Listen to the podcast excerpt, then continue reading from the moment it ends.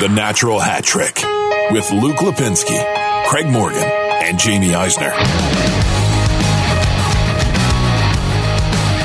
Welcome into episode two something of the Natural Hat Trick podcast alongside Jaime Eisner.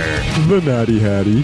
I'm Luke Lapinski. No Craig Morgan here today. He is on his uh, summer vacation. Um, this is not going to be a full episode of the show. This is mainly just because we haven't done a show in almost a full month. Uh, for me, I mean, there's been a lot going on, obviously, around the world, and so, um, and Jaime, you can jump in or you can, you know, retort or whatever. But I, for me, it just it didn't feel right doing a show the last couple weeks with everything that was going on. It sort of seemed insignificant. Also, there hasn't been hockey going on, so there's been a lot of reasons why we haven't done the show lately, but we just wanted to do one quickly today to let you know we are still doing this podcast because for Yes. the longest time, for four years, we didn't miss a week, and obviously things are weird. Unless I lost an episode.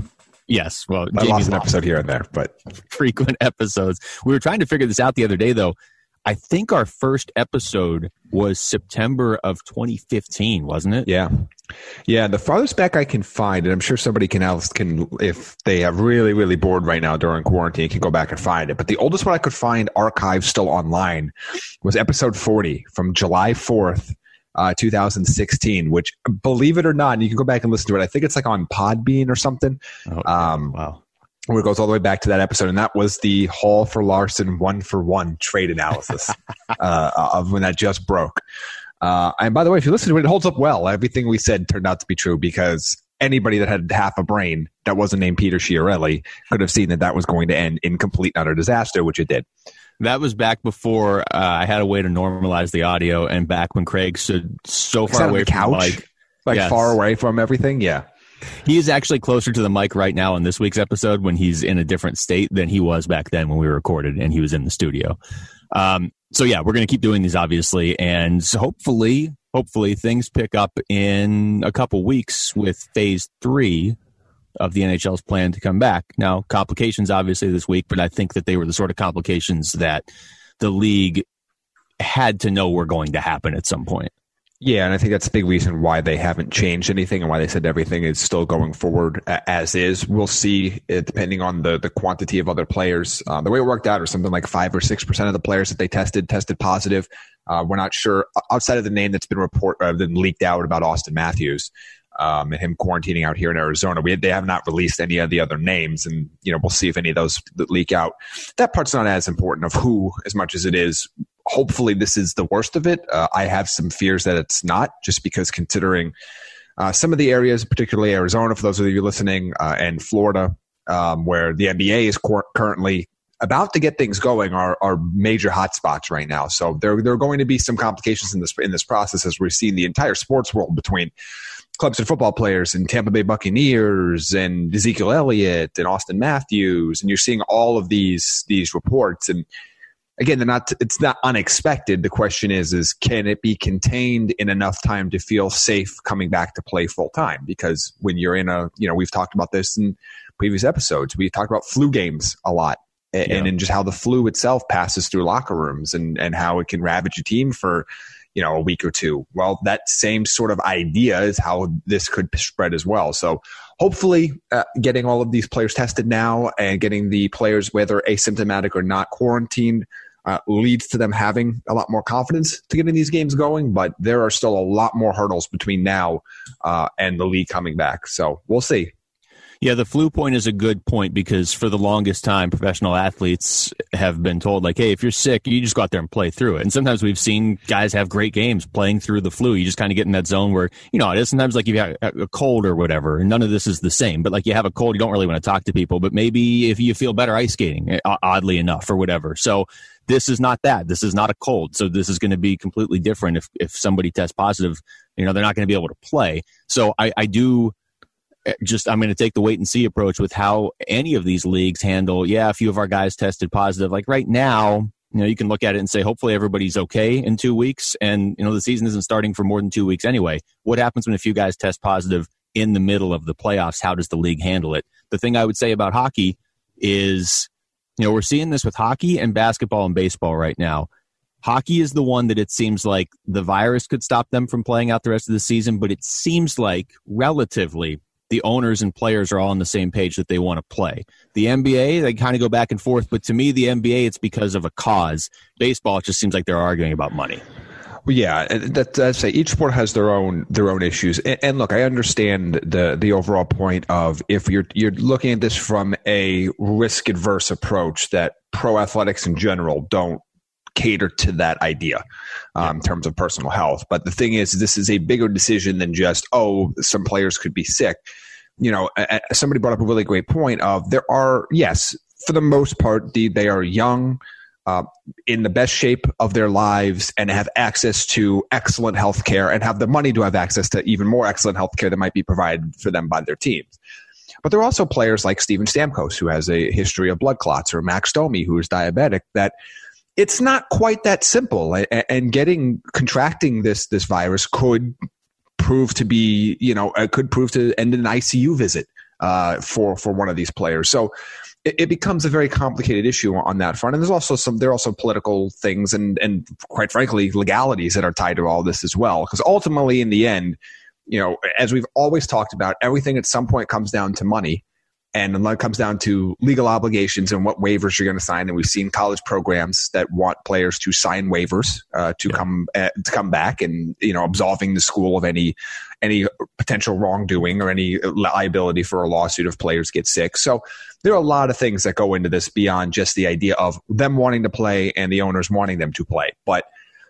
Uh, I remain I remain cautiously hopeful um, that we'll have sports come back, knowing that it is selfishly something that I would really like to see. Uh, but I understand that in the scope of things, it is not the most important thing in the world.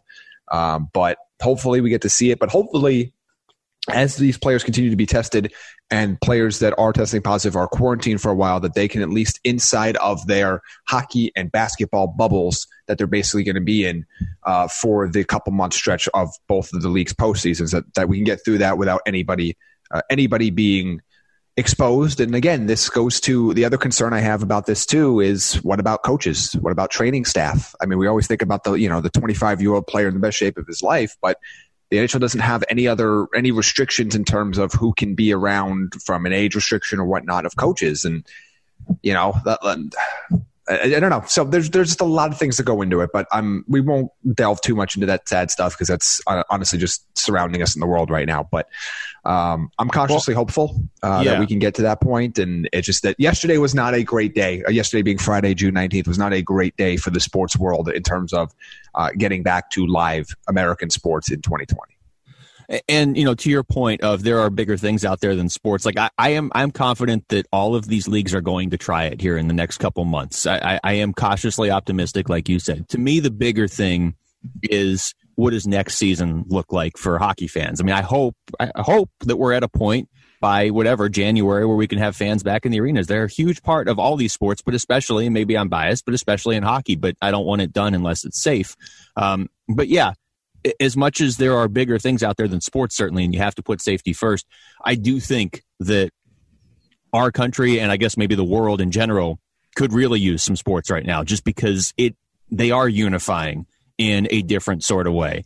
And everything right now seems to be such an argument over such serious things. So, like you said, we don't need to get into all that, but I do think sports would have more of a value than just I'm bored and I want to watch a hockey game for two hours. I think that we could use some some unifying uh, something to unify us right now. Uh, before we wrap up, this always unifies us. Let's just make fun of the Buffalo Sabres for a few minutes. This is yeah. Jaime's personal favorite pastime, and they make it so easy that I want to jump in too. Not only do they make changes at the NHL level, which is fine. I don't think it was Jason Botterill's fault that they've been terrible since like we were born, but they cleared out the Rochester AHL team too. That was good. They cleared out their their. It just feels like a complete overhaul for the sake of doing a complete overhaul, but they haven't done anything in the last 10 years to make me think they know what they're doing starting now. Yeah, and the timing is is a bit suspect. Um, I wonder if the, the, the scale in which they made the Pegulas made these decisions had anything to do with the fact that they are not playing hockey right now, and the same revenue streams aren't coming through um, in that area as they would normally would be, because obviously they own a, a few different Buffalo sports organizations. Um, look, this from a from a thirty thousand foot view, this is an organization that needs top to bottom change. Um, and maybe that starts with you know the owners looking in the mirror as well. Um, they're, they're, you know you don't get to be absolved from all this. You're you're calling the shots at the end of the day. It's your paycheck. It's your you know you're signing the paychecks. You're making those calls. But you know this is an organization that flat out embarrassed themselves a few years back in their in their effort to win the Connor McDavid sweepstakes uh, to the point where not that they embarrassed themselves because they were bad because they were, trust me, but uh, in their efforts to just not even pretend like they were trying to be a competitive hockey team. Uh, which was, and they were rewarded in some way, not by Connor McDavid at least, but they, they got Jack Eichel, and then nothing changed because the yeah. building a culture of losing is a lot harder to break uh, than just one great player.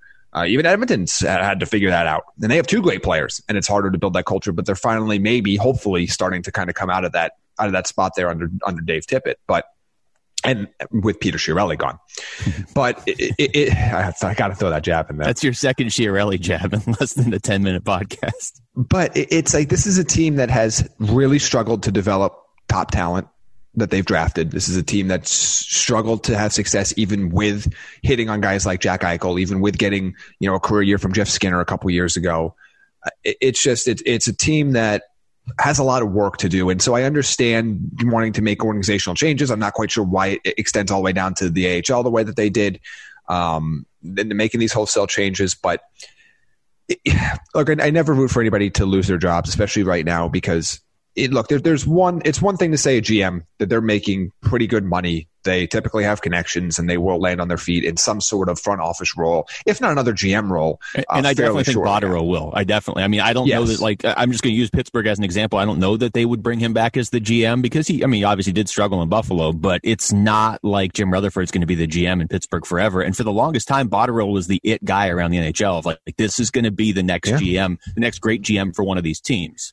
And there just aren't many of those guys. We've talked about this on the show for a couple years. Like they're the GMs in waiting crew. Uh, you know, for a while it was Botterill. Before that was like Tree Living. But like there aren't usually a lot. They're always recy- them in the coaching. Unfortunately, just recycles the same, you know, group of thirty five names, and thirty of them already have, or thirty one of them already have jobs.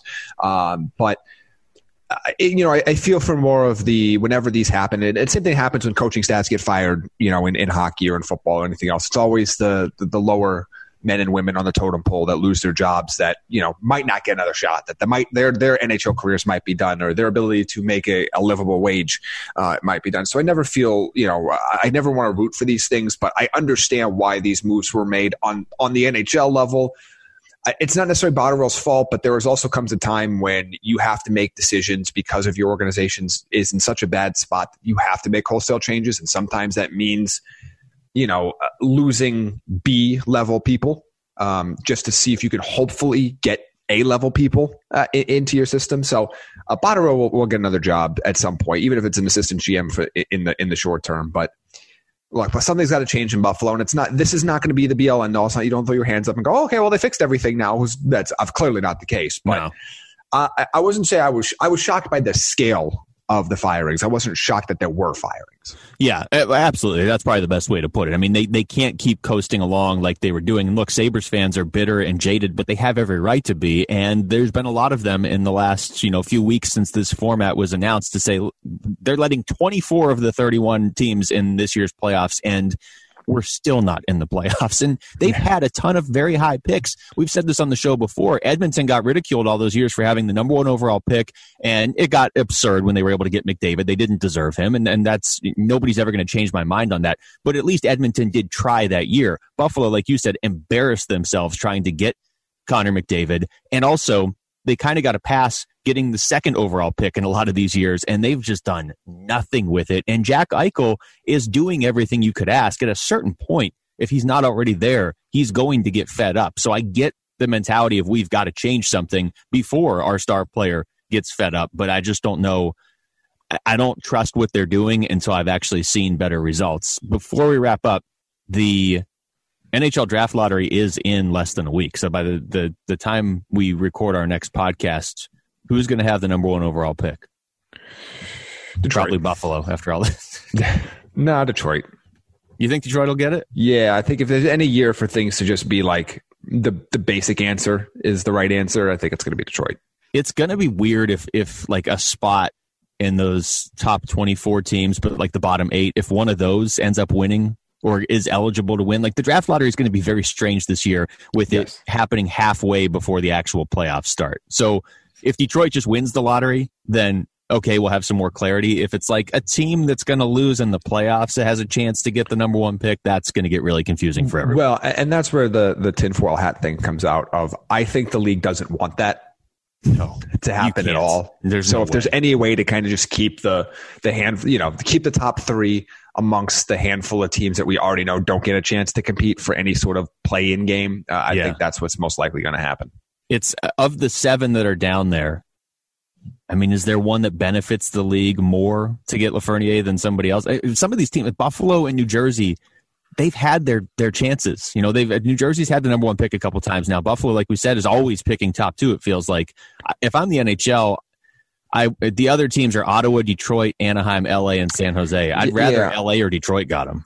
I guess. Uh, oh, again, I, I I like Lafreniere a lot, but I don't think he's. Uh, I don't. I don't. He's not a McDavid. He's not an Eichel. He's not an Auston Matthews. He, He's he's very good. He's a very. He's going to be a great wing, but. I, I think it would if we talk about like what team needs to bounce back the best. You know, obviously, I, I think the answer is actually Detroit. Yeah, I think it is. I think the, the, the Red Wings being good is good for hockey. I know that that phrase, but uh, because like Lafreniere's not going to turn around the Kings or the or the Ducks or where the you know where the Sharks are, are going or nothing's going to turn around the Senators. So uh, No. you know. I, I I don't know if there's like a best case scenario. I just think the best case scenario for the league as a whole is not to have uh, a top lottery spot hung up for something. So are, are you going to tell us what the what seed it's going to be? Are the teams going to go into these rounds knowing that if they lose this round, they could Yeah, get a get top? the they, they would get that. Like, would it be like, oh, okay, well, it's going to be the seed that Montreal has. So if they lose in the first round, which they're going to to Pittsburgh, they will automatically get the number two, the number two overall pick. Players don't tank, but like things get weird. That's all yeah, I'm that, saying. that would exactly no player, especially, and I think this is why the NHL has so many players on board to try and come back if they can do it safely, is because all of the teams coming back in the NHL have a chance to win the Stanley Cup. Like at least in their minds as competitors, if they win the games, they'll win the Stanley Cup. So it's not like Montreal would go into a series being like, "Hey, if we lose, we'll get Lafreniere." But I, you don't want that hanging over the series when they're down two nothing in the series or whatever. So. uh, I mean, look, I don't want him going to a team in the Coyotes division, certainly. But like you said, I don't really want him going to Ottawa because there's only so much he can do. And I'm sick of New Jersey and Buffalo getting high picks. Detroit, I may or may not have rewatched the Penguins Red Wings 2009 Stanley Cup twice in the last week, the game six and seven. Detroit used to be like a team you feared, and Coyotes fans know this. Back in the in the early 2010s, when the Coyotes played them in the playoffs a couple of times when they were in the Western Conference, now you forget they're in the league. So They I'm grew old all at the same time. They did, and they wasted so much time. Even back when we first started this podcast, we were asking their beat writers about stuff like this. They were so committed to keeping that making the playoff streak alive and then getting swept by Boston in the first round that they didn't they didn't rebuild when they should have. They were a minus 122 in goal differential this season through 71 games, and it feels like they're not in the league. So I'm with you that I, I, I hate that phrase when like you hear it in the NBA, like, oh, the NBA needs the the Knicks to be good. Or they're like, no, they don't.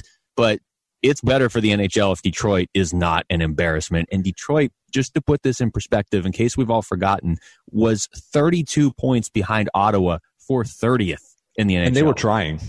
I mean, I, I watched I 23, watched a fair amount of Red Wings games because I bet against them a lot. Um, like And bet against their probably puck line a lot. Uh, uh, but they're just they're just abysmal. Like they're just they they that this is this that is the worst team I think I have watched. Not like like I've watched since I've become a fan. Yeah. Like they're up there with those that that Coyotes team, that Avalanche team from a few years back. I think they're worse than either one of those teams were. they are too. I really do. And I'm, I don't want to shortchange them. They were not 32 points worse than Ottawa. They were 23 points. But in terms of goal differential, like I said, a minus 122, the next worst team in the entire NHL was minus 52. So they were 70 goals worse than the 30th team. So yeah, they probably do deserve to uh, to win. All right, we said we were going to do this quick, and then it ended up being about 20 minutes. But Jaime, thanks for uh, for hopping on. We will be back. I don't know if it'll be in a week. It might be in a couple weeks, but assuming everything goes according to plan, phase three of the NHL's uh, return would be July 10th. So I would imagine we'll have something around there if everything stays on schedule. Anything to add? Nope, all good. I'm gonna I'm gonna leave this show with a compliment. Actually, Oh, I like your hat. Thank you. It is, a, like you- a Sun Devils hat. You stole it from somebody with better fashion sense, I would assume, but it's nice. Again, it's that, so hat. I stole it from anybody else in the world. Yeah, I'm yes, sure. you stole it from anybody. All right, thanks to uh, to uh, Jaime Eisner for Craig Morgan wherever he is. I'm Luke Lapinski. Thanks for listening to the Natural Hat Trick Podcast.